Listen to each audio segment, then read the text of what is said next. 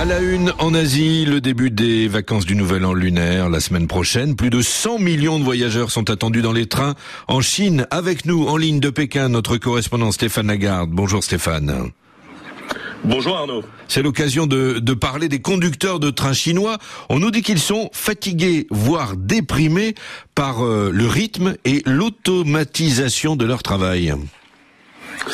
Oui, c'est ça, nous ne sommes pas des machines, mais nous devons fonctionner comme des machines, disent ces conducteurs de train qui sont plutôt bien payés, hein, comparés à d'autres professions, en tout cas pour celles et ceux euh, qui débutent dans le métier. Plus d'un million de trains voyageurs et marchandises devraient circuler en Chine pendant les vacances de la fête du printemps. Arnaud, sur 155 000 euh, kilomètres de rail, la Chine est le pays du train par excellence, parmi les mieux dotés en termes de réseau et de matériel, et ça devrait continuer. Le réseau ferroviaire chinois sera étendu à 165 000 kilomètres d'ici à 2025, dont 50 50 000 euh, kilomètres de lignes à grande vitesse, selon la compagnie nationale des chemins de fer. Cela euh, dans des conditions de sécurité élevées, Arnaud. Oui, et c'est justement ces normes de sécurité euh, qui font que ces conducteurs se plaignent de l'empiètement de leur travail sur leur vie personnelle. C'est ça, dans un article intitulé L'homme qui conduisait le train, publié sur la plateforme Sina Weibo et aujourd'hui censuré, hein, ces conducteurs de différents types de trains racontent euh, la difficulté de leur quotidien, la solitude des cabines de pilotage, 2 à 4 mètres carrés, où certains euh, panneaux de commande ne comptent plus que deux leviers hein, pour accélérer et un autre pour freiner, et puis des horaires qui changent au gré des besoins des lignes et du trafic, sachant qu'un conducteur, quelle que soit l'heure de sa prise de poste d'ailleurs, est tenu de se reposer au dépôt pendant 4 heures avant de prendre les commandes, un sommeil sous contrôle et même un sommeil forcé, disent certains, une période de repos où il faut dormir à tout prix, pas question de scroller sur votre portable par exemple.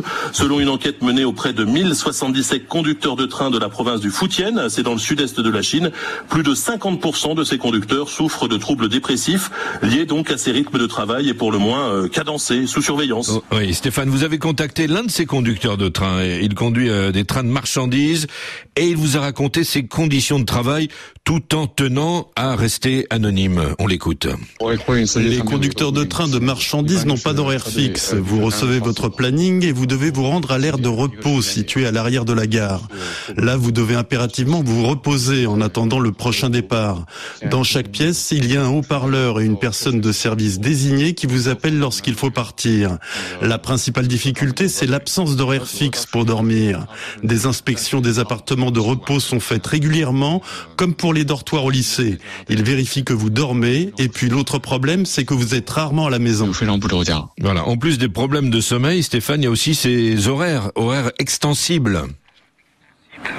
Oui, dans, dans l'enquête publiée par Sina, il y a effectivement ces conducteurs qui témoignent d'horaires à rallonge et fluctuants, mais c'est surtout l'omnisurveillance liée aux questions de sécurité qui finit par peser euh, sur le moral d'une partie de ces hommes du rail, pas sur les, le conducteur que, qui a accepté de nous parler, hein, lui il tient le coup, mais pour une partie de ses collègues, en revanche, notamment les plus âgés, c'est plus compliqué. Euh, dans les trains de marchandises, la caméra dans la cabine se trouve à l'arrière du pilote, mais dans les TGV ou même dans certains euh, réseaux de transports urbains en Chine, des caméras sont fixées en permanence sur les pupilles du conducteur, au moindre clignement de paupières suspect, une alerte se déclenche, et puis les bavardages ou autres distractions sont interdits. Euh, des amendes sont prélevées sur le salaire, confient certains de ces conducteurs qui ont parfois aussi euh, des problèmes de santé. Ce sont des témoignages euh, importants. Vous savez qu'en Chine, il est difficile de manifester, Arnaud. Pour améliorer les choses, certains aimeraient un aménagement de leur temps de travail, disposer de vrais temps de repos, autrement dit, passer plus de temps avec leurs proches à la maison, par exemple, sans caméra et sans personne pour les surveiller, bien sûr. Merci, oui, merci Stéphane Lagarde, en direct de Pékin pour à la en Asie. À Pékin, il est 13h20.